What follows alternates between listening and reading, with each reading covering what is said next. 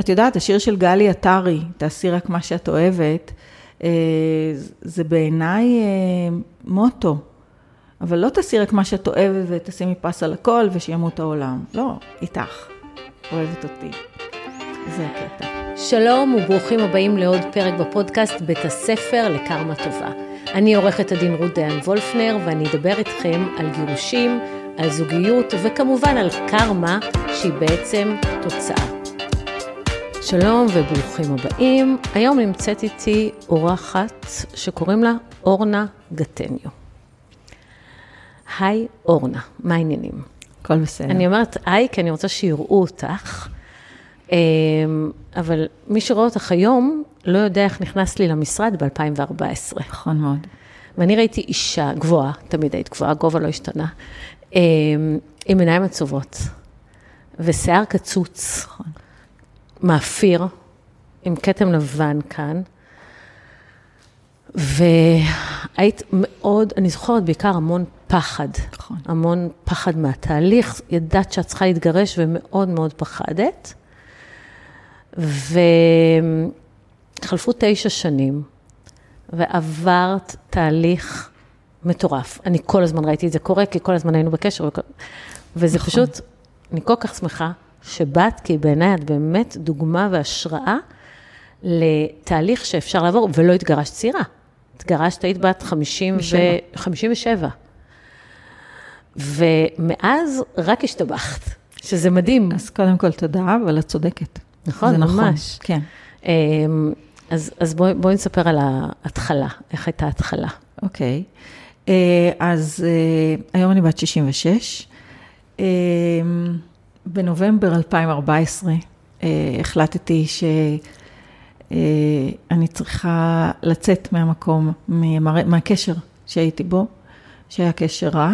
אה, שאני חייבת לומר כאן ועכשיו, שהדבר הכי טוב שיצא ממנו זה הבן שלי המקסים, תום. אה, אבל זה היה קשר רע, אני הייתי במקום רע, ולקח זמן עד שהעזתי בכלל להגיד לעצמי את זה, להגיד לעצמי שאני במקום רע. אה, הייתי במוד הישרדותי, אני... כל ההכרה הזאת לקח לה זמן להבשיל הרבה שנים. וכשהחלטתי, אה, אני זוכרת שקיבלתי עלייך המלצה מחברה משותפת, רבית, שעד היום אני זוכרת לה את הקרדיט הזה. רבית נאור. רבית נאור. ו...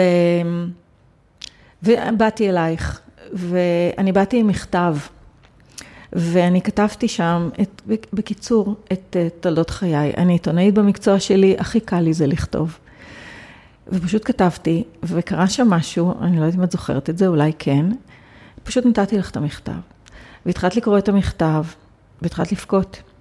אני לא זוכרת, אבל אני מאמינה לך. ואני אומרת לעצמי, וואו, האישה, הברקודה הזאת, היא יושבת מולי, ואת אמרת לי, את אמרת לי את המשפט הזה שאני לא אשכח אותו לעולם, את אמרת לי, את כתבת עליי כאן, רק שאני לא נשארתי 20 שנה, אצלי זה היה שנתיים.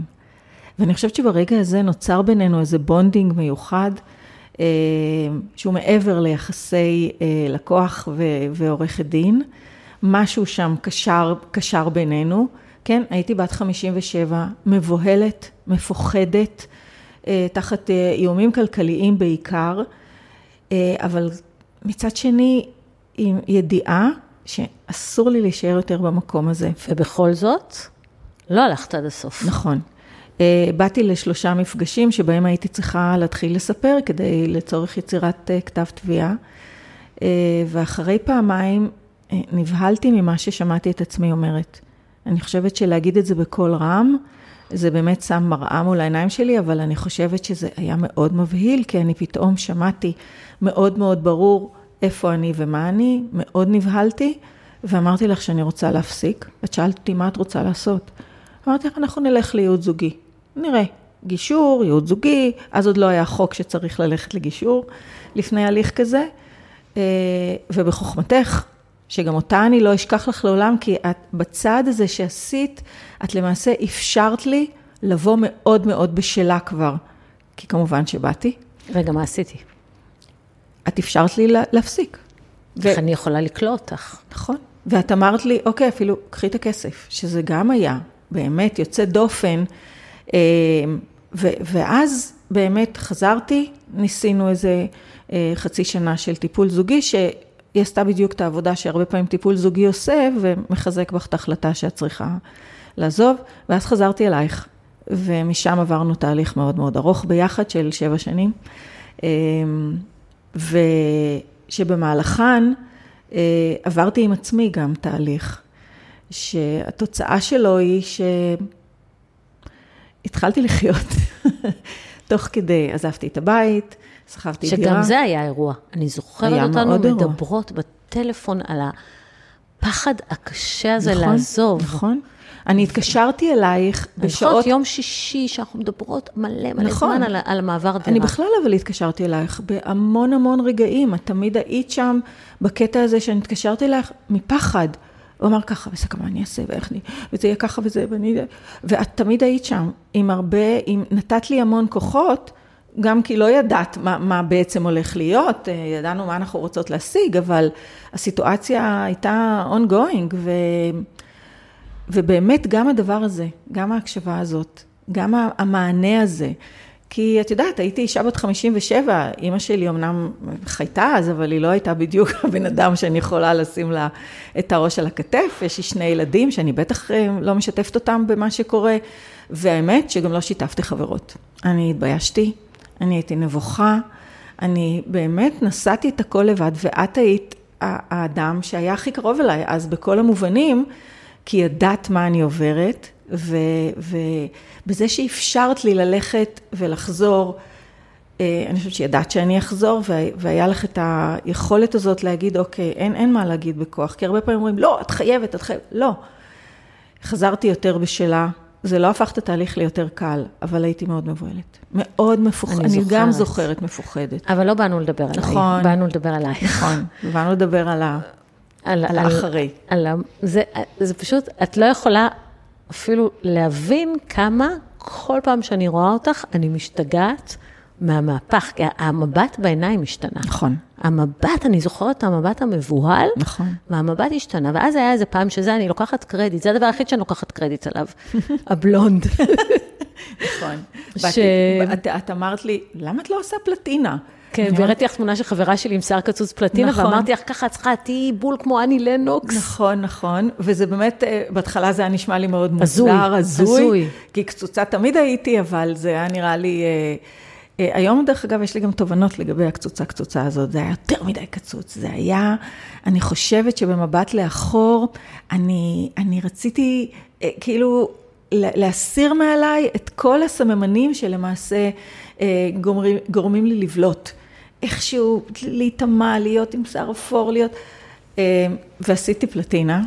אה, וזה מאוד קשה לאישה כמוך לא לבלוט, גבוהה, יפה, עיניים כחולות, ובאמת, מה שנקרא, הצלחת להפוך את עצמך נכון. לדמות נכון, אפורה כזאת. נכון, נכון. אני חושבת שזה היה בדיוק ההישרדות שלי. ההישרדות שלי הייתה במקום הזה, שמה אה, לא איימתי על אף אחד והייתי, כן, היו לזה כמובן השלכות איומות, אבל אל תשכחי שגם היה לי ילד קטן בבית, הייתי צריכה לתפקד גם כאימא, אני עדיין, גם כאישה בחוץ, אני זוכרת שלמעשה אני אז חייתי בשתי זהויות. הזהות החיצונית שלי של עיתונאית, הייתי מאוד מפורסמת, הייתי תחקירנית בטלוויזיה, הייתי עיתונאית, ב...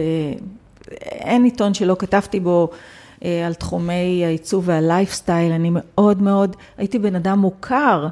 והדמות ששידרתי בחוץ, 50 אה, מטר מהחנייה של הבית, אה, הפכה בדיוק לדמות השנייה, ש, שהייתה אישה כבויה, מבוהלת, שמנסה רק לא לדרוך על שום אה, חפצים מסוכנים. זה היה מאוד קשה. זה היה מאוד קשה. אני חושבת אבל שהיה בי תמיד איזשהו ניצוץ, איזה משהו כזה שאמר לי, זה, זה לא טוב, זה, זה לא צריך להיות ככה. אבל אה, הקושי אה, לעמוד מול זה ומול אה, מציאות אה, מעוותת וגז לייטינג וכל מיני דברים שגרמו לי לפקפק בעצמי. וגם לחשוב שאת לא, אולי את לא בסדר, אולי ודאי. את לא שפויה, אבל אז לא ידענו שקוראים לזה גז לייטינג. בדיוק. לא ידענו כלום. לא ידענו כלום, בדיוק. אבל כן ידעתי שמשהו קורה לא טוב, אבל ה... התגובה שכל הזמן קיבלתי זה שאני מדמיינת ושאני מגזימה וש, ושאני לא שפויה כמובן, ובאמת אה, מגיע רגע שאת מתחילה ממקום מאוד נמוך לפקפק בעצמך, ו- ו- וכמובן כן, לחוש אשמה, ואולי אם תשני, ואולי אם תעשי. אה, כל פנים, אה, המשפט שלנו נמשך הרבה זמן, במהלכו גם התחלתי בחיים חדשים לבד בתל אביב. אני חייבת לומר שחזרתי לתל אביב, לא גרתי בתל אביב, חזרתי לעיר, לעירי האהובה. אני זוכרת שכמובן, איזה, איזה מהלך זה היה. שחזרת כן, הביתה. הביתה. וזה לא רק חזרת הביתה. הביתה לתל אביב, חזרת הביתה לעצמך. לעצמי, בדיוק. ואני חייבת להגיד שלפני שבועיים שמעתי פודקאסט של איזו פסיכולוגית אמריקאית, שכתבה את, הס... את, ה... את הספר homecoming, והיא התכוונה... אני בדיוק רציתי לדבר איתך על זה. כן. עם הסיפור עם התרנגולות והבאז. מה זה? לא, כן, אני לא זוכרת סיפור עם התרנגולות והבאז, אני רק זוכרת ש... שהיא דיברה על העניין הזה של החזרה אל עצמנו. בדיוק. אז זה היה בפודקאסט עם מל רובינס. נכון, נכון. אני שמעתי אותו השבוע. אני גם מקשיבה למל רובינס. אז, אז היא מספרת, נכון. היא, היא בעצם חיה כמה שנים בליבריה, והיא מספרת את זה גם במבטא האמריקאי, נכון, שאין נכון, שום סיכוי שאני אצליח נכון, לעשות אותו. נכון, עכשיו אני נזכרת. והיא אומרת שהיה בבוש ב, בליבריה, אדם שהוא היה מומחה לחיות, הוא יכול להגיד לך, זה היפופוטם, זה ג'ירפה, זה ג'ירף, זה נמר, זה ברדלס. ויום אחד הוא נכנס לאיזשהו חצר, והייתה שם עדר של תרנגולות, והיה שם נץ. והוא אומר לבעל החווה, תקשיב, יש לך פה נץ. הוא אומר לו, מה פתאום, זה תרנגול. הוא אומר לו, לא, זה נץ, זה תרנגול. טוב, הוא חזר. למחרת הוא בא עוד פעם. דפק בדלת, אמר, אני רוצה ללכת לתרנגולות שלך. הוא נתן לו ללכת לתרנגולות שלו, והוא אמר, זה נץ. בסוף הוא לקח את הנץ, עלה איתו לבניין גבוה, ואמר לנץ, תקשיב, אתה לא תרנגולת, אתה נץ. תפרוס כנפיים ותעוף. והנץ אמר לעצמו, יו, אם אני לא אנסה, אז המשוגע הזה כל יום יבוא ויגיד לי שאני נץ, הוא לא מבין שאני תרנגולת, אז אני אנסה ואני אוכיח לו שלא. והנץ פרס כנפיים ועף, ומאותו יום לא ראו אותו. והיא אמרה, גם שאומרים לך, אומרים לך, את תרנגולת, את תרנגולת, כולם תרנגולות פה, את תרנגולת ואת מאמינה. יום אחד מישהו יבוא, בדיוק. תפרסי כנפיים ותגלי שאת נץ. נכון, זה סיפור מדהים. זה סיפור מדהים, נכון. ובאמת הקשבתי לזה, עכשיו נזכרתי בסיפור הזה, וכן. והקטע הזה של לחזור הביתה לעצמי, אה, מאוד התיישב לי טוב היום במבט לאחור, כן. אז גם תל אביב, שזורמת לי בעורקים. אה, ו, ובאמת אה, הרגשתי שאני נטענת באנרגיות במקום הזה. אגב, אני נהגתי לעשות את זה לא פעם. לבוא, להחנות את האוטו בתל אביב ולעשות שם את ההליכה, וממש כמו איזה מין מטען של להטעין את הסוללות הפנימיות שלי. נכון, היינו נפגשות ב... נכון, בים. בטיילת. בטיילת, בהליכות. אז התחלתי באמת ללכת בטיילת. אבל התחלתי... אז כבר צבעת השיער. נכון. מה היה, לדעתי, הצביעת שיער... היא גם שינתה. היא גם, היא הייתה המהפך הראשון. יכול להיות. כי זה הפך אותך מאפורה לזוהרת. יכול להיות. בבת אחת, נכון. בשנייה. יכול להיות, ובאמת, אה, אני חושבת שפשוט פתאום, אה, אני יודעת איך זה היה, היה פורים. ואני עובדת במכון הטכנולוגי בחולון, היה, היינו צריכים לבוא מחופשים, ואני קניתי פאה בלונדינית, קרה בלונדיני, ולא זוכרת למה התחפשתי אפילו, לאיזה טינקרבל, לא יודעת מה. בקיצור, שמתי את הפאה הזאת, ווואו, הצבע הזה פתאום היה נראה לי טוב לפנים, ואני כל כך אהבתי את זה, אני המשכתי ללכת עם הפאה שלושה ימים אחרי פורים. שלא תחשבי, באתי ככה לעבודה, ואז הלכתי אז לספרית שלי ואמרתי לה, פלטינה. בלונד. פלטינה. וכן, זה, זה יצר, זה באמת היה צודקת. טוב, בלונדיניות נהנות יותר. נכון, זה מוכח. אבל כן, זה היה באמת זה, ו, ופתאום, גם עם עבודה אה, אה, טיפולית, אה, אצל, אצל פסיכולוגית, הביטחון חזר, ויותר מהביטחון באמת, החזרה לעצמי. אבל את יודעת, הנקודה הזאת שבאת, הלוא זו אותה ספרית, לא החלפת ספרית. נכון. פשוט את עברת איזשהו תהליך, שפתאום ראית שזה בסדר, שמגיע לך. קודם כל, שאת יכולה להיות נכון זוהרת, את יכולה לראות נכון. טוב, מותר לך, כי הלוא יכול תמיד לעשות את נכון, זה. נכון, את צודקת. אנחנו לא בעידן של מי שצובע שיער זה, זה חריג, מי שלא צובע זה חריג. ו, ופתאום, כאילו, פתאום הרשית לעצמך, נכון. פתאום היה מותר לך להיות מי שאת. וזה, בדיוק. זה, אני, שאני לא עוברת את התהליך מבפנים כמוך, אני ממש ראיתי אותך פתאום יום אחד בלונדינית, וזה היה כאילו, וואו, כאילו הזדקפת, וזה לא הצבע, זה מבפנים. נכון. מבפנים עברת איזשהו תהליך, חזרת הביתה, ועדיין היה... מאוד קשה, והיינו בהליכים משפטיים, והיינו זה, אבל את כל הזמן עשית עבודה בשני, דר... בשני שני כיוונים. נכון. על עצמך, בסדר, יש גם את התהליך המשפטי. לגמרי. שיהיה, יהיה, וזה אפשר לך גם לקבל את כל מה שהיה. לגמרי, וזה נכון מאוד, ואני באמת חושבת, תשמעי, אני קניתי לי אוטו, אני עשיתי דברים, אני, אני רוצה לספר כאן איזה סיפור באמת. אה, אני חושבת, קניתי לי אוטו, אה, ו... וזה קאיה פיקנטו שחורה שנורא חלמתי עליה. וכן, פתאום כאילו דברים שהם כל כך טריוויאליים, והיום, את יודעת, אני לא, לא, אני פחדתי, לא הרשיתי לעצמי. ואז הגיע היום שהייתי צריכה לנסוע לירושלים, לאיזה כתבה. ואני זוכרת שנורא פחדתי לנסוע, כי אני לא יודעת לנסוע לירושלים, תמיד מסיעים אותי לירושלים. ואני משאירה את האוטו בתחנת הרכבת ולוקחת אוטובוס לירושלים, כי אני לא יודעת לנהוג לירושלים עכשיו. אני נהגת מדהימה. אה, נסעתי לירושלים, הגעתי לירושלים, ואז בתוך ירושלים, את, לא, את הרי לא יכולה להסתדר לבד, את, את צריכה שיעשו בשבילך. אני יודע לעשות יותר טוב, אני התחלתי לנסוע בירושלים, והגעתי לאן שאני צריכה, כאילו הדברים הכי טריוויאליים, ואני זוכרת את התדהמה. עצרתי את האוטו בצד הדרך ופרצתי בבכי. זה היה מטורף, כי פתאום אני הבנתי, הבנתי מה, מה, מה קורה כאן. החזרה לעצמי פתאום, מה? שנים, שנים. אני חשבתי שאני לא מסוגלת לנסוע לירושלים לבד, עם אוטו. הייתי באוטובוס.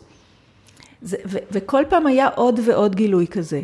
ואז חברה ישראלית פרסמה בפייסבוק אה, שהיא רוצה לעשות קמפיין עם אה, לקוחות שהן לא דוגמניות, והציעה לבוא לאודישנים.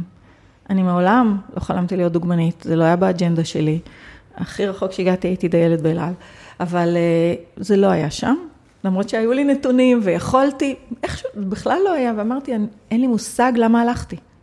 הלכתי לאודישן, עמדתי שם עם המספר ועם עוד עשרות נשים, והצלם פתח את הפרוז'קטור שלו, וקרה שם משהו, איזה מג'יק. אני עפתי, עפתי, פתאום זה היה, וואו. ואני זוכרת את התמונות הראשונות. תקשיבי, ואני זוכרת שהצלם אמר, את תהיי הפרזנטורית, ואני פתאום כזה, מה קורה כאן? איזה יופי. בדיעבד, אפשר להגיד שהגיע הזמן שיראו אותי, ואני ניתחתי לעצמי את זה, רואים אותי, אני רוצה שיראו אותי, ככה. ואז דגמנתי למעצבות. אה, ובשלב הזה את בת 60. נכון. שזה הזוי, זה הזוי, בת 60. נשים בנות 60 חושבות שאין להן תקומה, אין להן סיכוי, נגמרו החיים אם הן מתגרשות. אני התחלתי בגיל 60, ואז כן. כתבו עליי, עשו עליי כתבה, התחילה קריירה בגיל 60. וראיונות בטלוויזיה, ואברי גלעד, ואני זוכרת... קריירה של דוגמנות. כן, ועשיתי קעקועים. על האצבעות ועל הידיים, אני זוכרת שבתוכנית הבוקר אברי גלעד אומר, אבל מה אישה בת 60 עושה קעקועים? זה מתאים לילדים בגיל 17. מה אתה אומר? אז אמרתי לו, כשעושים את זה בגיל 60, יודעים בדיוק למה עושים את זה. ו, ואז אמרתי את החלום הגדול שלי, שאני רוצה להיות על השלטים בטיים סקוואר, ואני אהיה על השלטים בטיים סקוואר. והתחיל פתאום איזה מין דבר גרר דבר, ופתאום זה היה נורא סבבה, והכי נורמלי שיש. ו... יש לי תוכניות, ואני, מה זה גיל 60? שזה מדהים, באמת. זה מדהים. זה, זה... ואז גם היית מצלמת, אני זוכרת נכון. שהיית הולכת ב... בים. בטיילת, בים, והיית מצלמת תמונות מדהימות, ועשית תערוכה גם. עשיתי תערוכה, התחלתי לצלם בים, צילמתי סיטואציות בטלפון. של אנשים, בנייד שלי, כן, והייתה לי תערוכה. ואני רוצה עכשיו שתהיה לי עוד תערוכה. את ממשיכה לצלם? כי לא ראיתי אותך מזמן בים. כן, כן. לא, כי אני עכשיו ביפו. אה, אבל אוקיי. יש באמת איזה... משהו, ב, זה, זה מין פריחה, אני כל הזמן אומרת שזה, אני late bloomer ית, אפילו זה היה השם של הבלוג שהיה לי פעם. זו פריחה מאוחרת נהדרת. היא, היא, אני אומרת, היא לא מגרדת, היא נורא נעימה. ואני חושבת באמת ש, שהעובדה שאני בת 66, so what? באמת. אני, אני באמת רוצה להגשים עוד מלא תוכניות. אני רוצה שתהיה לי זוגיות מיטיבה, אני לא ויתרתי גם על זה, אני בהחלט, בהחלט מחפשת בן זוג, אה, גם כחוויה מתקנת, אבל בהחלט, אני, אני, אני עכשיו התחלתי את החיים, שזה מדהים, ומה שאת רואה זה באמת בא מבפנים. אנשים אומרים לי, את, את מוארת, את זה, אני, אני מלאת אנרגיות, אני עובדת בחברה צעירה, ואני עובדת במוסד אקדמי עם אנשים צעירים, אני מרגישה הכי צעירה שם, ואני באמת טורפת את העולם. עכשיו, אני חיה את החיים, אני טסה לחו"ל, אני טסה לבד, שזה גם נשים אומרות, וואי, איזה אומץ יש לך, וטה טה טה טה טה. לא, טסה לבד, הכל בסדר, אם אין פרטנר לטוס איתו, חברה, זה בסדר גמור, ואני, באמת יש עוד, אני, אני בתחילת הדרך, זו התחושה שלי עכשיו. והתחושה הזאת בעצם משאירה אותך כזאת צעירה. היא מחזיקה אותי צעירה, ו... ואני באמת חושבת שגם העולם הזה, את יודעת, אני באמת מרגישה צעירה, הדוגמנות אבל אה, באה לי טוב כי אני נהנית מלעשות את זה, אבל יחד עם זה הגיעה גם איזו אג'נדה של הדבר הזה. של למה אין נראות יותר גדולה לנשים מבוגרות ולדוגמניות מבוגרות, ו, וכל העסק הזה של מעצבים שמעצבים לנשים בגילי, אבל מראים את הקולקציה על דוגמניות בנות 20, ו, ויש איזה מין עניין כזה, אני כאן, אני נוכחת, אני לא הולכת עם איזה דגל, או את יודעת, זה, אבל כן, אני בהחלט, יש לי את המסר הזה, ואני מרגישה שמקשיבים לי, אני מרגישה שאני משמשת, אמרו לי שאני השראה ושאני, כן, נשים פונות אליי, ומישהי אפילו כתבה לי בפייסבוק, במסנג'ר, אני נמצאת עכשיו בתקופה נורא נמוכה וזה, תגידי לי איך, איך, איך יוצאים ואיך עושים. השלב הבא זה שאני רוצה להרצות על זה. אני רוצה לספר את הסיפור שלי, אה, ובאמת אה, לתת אה, כוחות, בעיקר כוחות, לנשים אחרות. ובאמת, שוב אני אומרת, החיים רק התחילו. ויש לך שרשרת, נכון, שאת עונדת, שכתוב בה, אוהבת אותי? אוהבת אותי, כן. שמה? השרש... למה? מה זה אומר? זהו, השרשרת הזאת, קניתי אותה באמת בשבוע שעבר באיזה יריד, אבל זה מאוד דיבר אליי, כי אוהבת אותי זה לא אגואיזם. אהבה עצמית היא באמת לשים את עצמך, את ראויה. אני אוהבת אותי, אני אוהבת אותי, ואז אני יכולה גם לאהוב אחרים. כי מה שהיה קודם זה שלא אהבתי אותי, לא אהבתי את האישה הזאת, האומללה שהייתה שם. זה מאוד קשה לאהוב נשים כאלה. ואני אני מרגישה שאני אוהבת אותי ואני הולכת, זה באמת הרבה תשומת לב, זה מושך. כי בדרך כלל כתוב כאן משהו, דברים אחרים, שמות, לבבות, לא, כן, אני אוהבת אותי. אני אוהבת אותי כמו שאני עכשיו, מאוד, מאוד. איך מגיעים לזה? אין לי איזה מתכון. אני חושבת אבל... בואי ננסה לזקק את זה. בואי ננסה. בסוף, תראי, זה תשע שנים. אבל זה לא שהתחיל לפני תשע שנים והיום את... אה, זה, זה תהליך. זה תהליך שהתחיל די בהתחלה. והוא עדיין נמשך אגב. הוא כן? נמשך כל הזמן, כי אני חושבת שהנושא של העבודה העצמית הזאת, זה לא שאני מכריחה את עצמי, אבל המודעות מביאה איתה הרבה תובנות. אני לפעמים יושבת, אני המון מדברת עם עצמי דרך אגב, בגלל שאני גרה לבד, אני מדברת עם עצמי בקול רם, ו...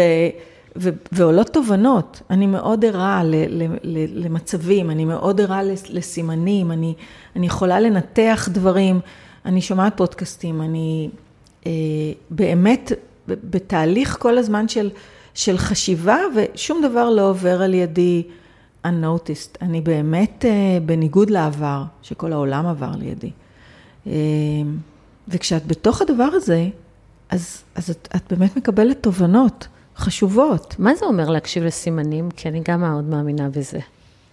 אמ, תשמעי, לפעמים זה על גבול המגוחך, אני חייבת לומר. אה, קודם כל, אני מתחילה את הבוקר, אני עכשיו גרה ביפו, בקומה חמישית, כל העיר פרוסה בפניי. אני יוצאת מחדר השינה שלי, ואני מרגישה שאני במלון בוטיק. זה בעשרה חודשים האחרונים, זה מטורף. אז קודם כל, יש לי כבר עוד, מאז שעזבתי את הבית, העניין של ההודיות. אני אומרת תודה. ו, ואני אומרת תודה על מה שיש. בעוד שבעבר רק התמקדתי במה שאין, ואני מנסה באמת להנחיל את זה גם לילדים שלי, שברגעים של down, עצרו שנייה, באמת, זה לא אומר שאסור להיות ב down, אבל בוא דקה נסתכל על, על הרשימה. ובוא נגיד לפחות חמישה דברים שאנחנו יכולים להגיד עליהם תודה. וברגע שאת מתרכזת בזה, זה מדהים. אז את קמה בבוקר, אומר, עושה, אומרת כן, תודה, אומרת תודה, יוצאת החוצה לעולם. אומרת תודה. אמ, אני, אני כזאת עם, עם תשומת לב, אני יודעת מה, אני מעדיפה בבוקר לפתוח עם מוזיקה ולא עם החדשות.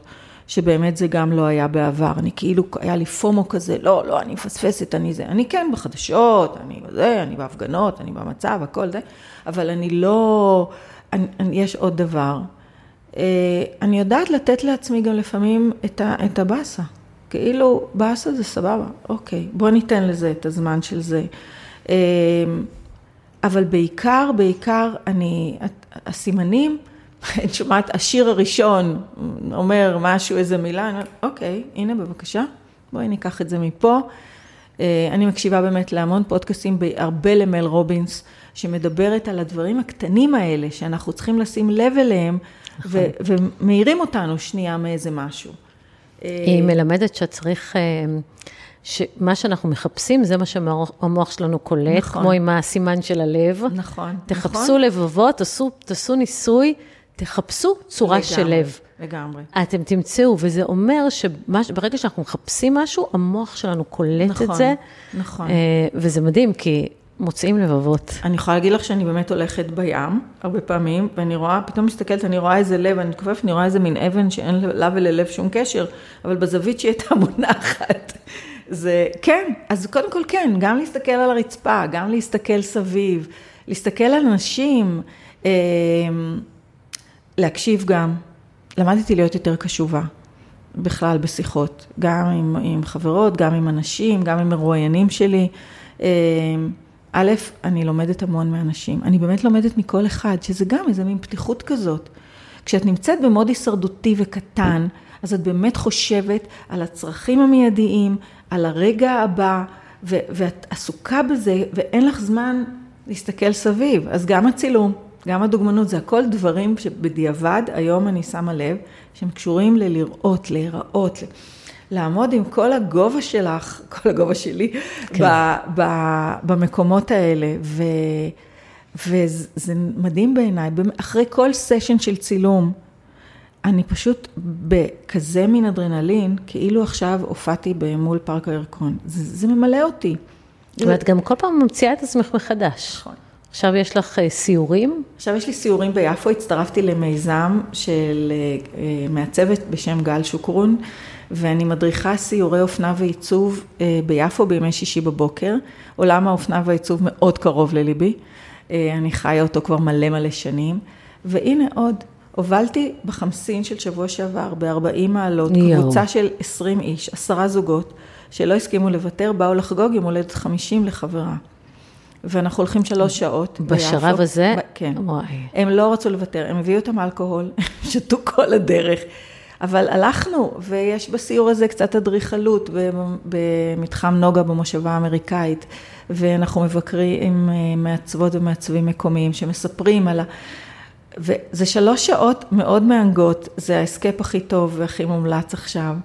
אה, וגם אני מסיימת סיור ואני באיזה אדרנלין, אני באיזה מין... את עפה. עפה. אני עפה מכל דבר שאני עושה ו- ואני מעבירה את זה הלאה, אני שומעת תגובות. זה, זה, זה, יש כאילו איזה רצון באמת לטרוף את החיים, אבל לא בקטע רע, כמה שיותר. ואני לא יכולה להגיד לך כמה קשרים חדשים עם חברות וחברים יצרתי בשנים האלה. הפתיחות באה גם לשם. אני חושבת שיש לי היום יותר חברות חדשות מחברות ותיקות. ברור, כי אנשים אה, נהיים לא רלוונטיים. מה שהיה רלוונטי בתקופה נכון. מסוימת, פחות רלוונטי בתקופה אחרת, זה לגמרי נכון, בסדר. נכון, אבל הרבה, הרבה נשים, אה, גם יש נשים שנצמדות לחברות עבר, וכמו שאת אומרת, גיל 60, וואו, למרות שהיום 60 זה באמת ה-30 החדש, ה-40 החדש. השתתפתי בפרסומת של הביטוח הלאומי לאנשים, ש, שמעודדת אנשים לא לצאת לפנסיה. אם את שואלת, אני אמרתי שם, אני רוצה לעבוד עד גיל 100, אני לא צוחקת. אני באמת רוצה לעבוד עד גיל 100. והפחד שלי באמת זה כל הזמן שהגיל שלי מתקרב, ו, ובכל זאת יש פה איזה מין כל מיני מוסכמות חברתיות, אבל כן, אני, אני לא יודעת, לא רואה שום בעיה בזה. אני, אני לגמרי בשיא הכוח שלי, ב... מקווה שהקוגניציה שלי גם כן במצב לא רע, אני עובדת גם על זה, אבל כן, כאילו העולם אומר לנו, בטח כנשים, אומר לנו, טוב, חכי, מה... כשהתחלתי לדגמן, אה, התחלתי לפרסם את התמונות שלי. אני לגמרי בפייסבוק מרוחה לאורך ולרוחב ובאינסטגרם. ויש לי חברה שבזמנו אמרה לי, אורנה, בכל זאת, לא מתאים, אישה בת 60, מה את עכשיו עם התמונות? ואני לא הקשבתי לה, ואני שמחה שלא הקשבתי לה, אבל זה כן הלך הרוח. נכון. של תישארי במשבצת שלך, נהדר, יופי, תהיי זה, אבל תישאר, בואי, אל תעשי. שום דבר.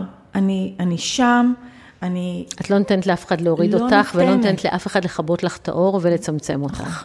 שזה אחד ה... לצמצם אותך, זה בדיוק המילה. זה בדיוק המילה, את צודקת. ו- ואת גם באמת מדברת על זה הרבה ב- בפודקאסטים ובדברים שלך, ואני כן, אני קוראת אותך, אני, לצערי, מזדהה שם הרבה מדי, אבל uh, זה נכון, הצמצום הזה. כל כך הרבה נשים, רותי, חיות בצמצום, מכל מיני דברים, בעיקר מפחדים. והיום אני רואה את זה, ואני מדברת, ובאמת, יש לי חברות, או שחיות באיזה פשרה פסיכית, כלכלית, או שמפחדות שוב לעשות את זה. היום מהמקום שלי, אני מבינה את הפחד, אני כאילו לא יכולה לראות שזה קיים, אבל המון. דרך אגב, אחד הדברים ש...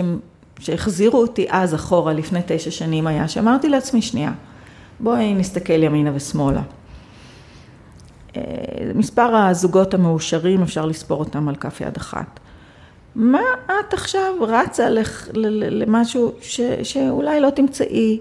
תישארי, כמו שאימא שלי הייתה אומרת לי אז מהדור ההוא, תכופפי את הראש, עבור מעל הראש, אחר כך... ו, והמציאות כאילו אומרת לך, כל כך הרבה נשים עושות מה, את זה. בגיל וגברים 57 עושים- עכשיו תתחילי כן, להתגרש? נו, מה, באמת. זהו, בדיוק.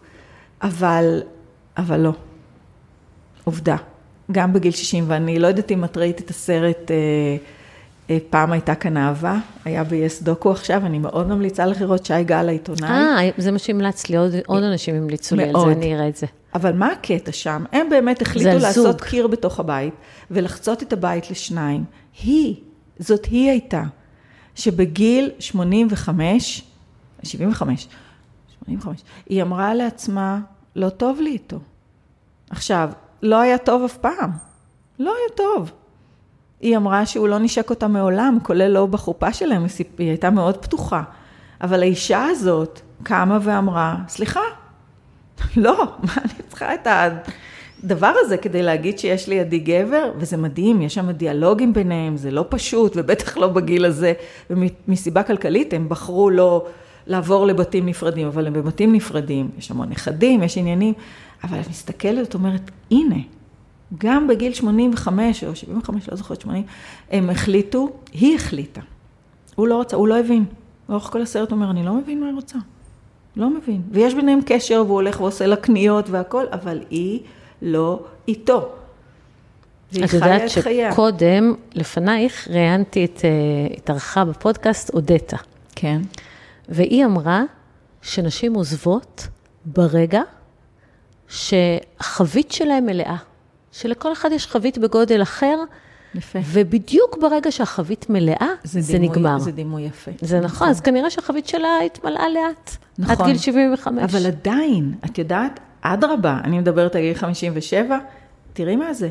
כן. היא קמה ועשתה צעד, והיא הייתה נחושה שאין דברים אני כאלה. ראיתי את זה, אני ראיתי את זה מן הסתם, אבל זה מדהים. נדיר, זה נדיר, כי דווקא בגילאים האלה אנשים באים ואומרים, אוקיי, כמה זמן נשאר לי? עשר שנים, חמש עשרה שנה, במקרה הטוב. אני רוצה לעשות את זה בטוב, לא רוצה ברע. נכון, נכון. אה, אני בזמנו אמרתי יותר מזה, אני אמרתי כמה נשאר לי 40 שנה.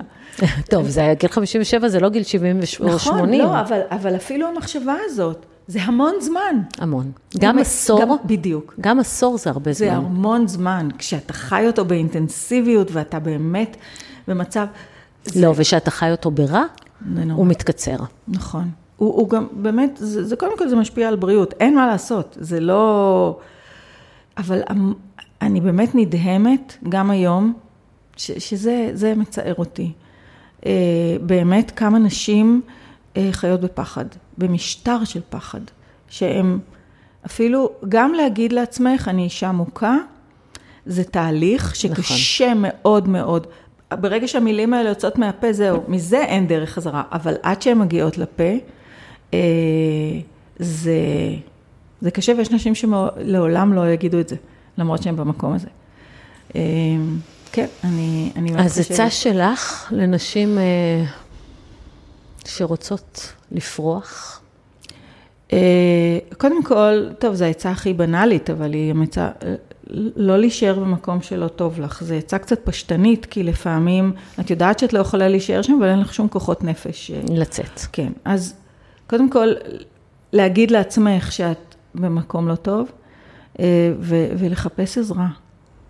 עכשיו, אני לא אומרת, כמובן לשתף זה טוב, אבל לא תמיד זה אפשרי.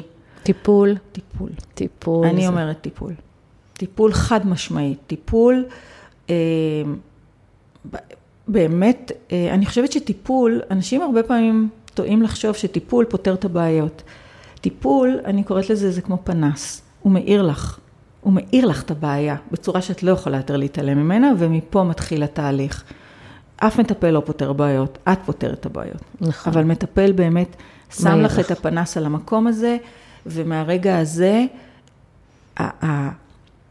מהרגע הזה את רואה דברים שאת לא יכולה להתעלם מהם. נכון, בדיוק. ו- וזה, וזה באמת הצעד. וכן, את יודעת, השיר של גלי עטרי, תעשי רק מה שאת אוהבת, אה, זה בעיניי אה, מוטו. אבל לא תעשי רק מה שאת אוהבת ותשימי פס על הכל ושימות העולם. לא, איתך. אוהבת אותי.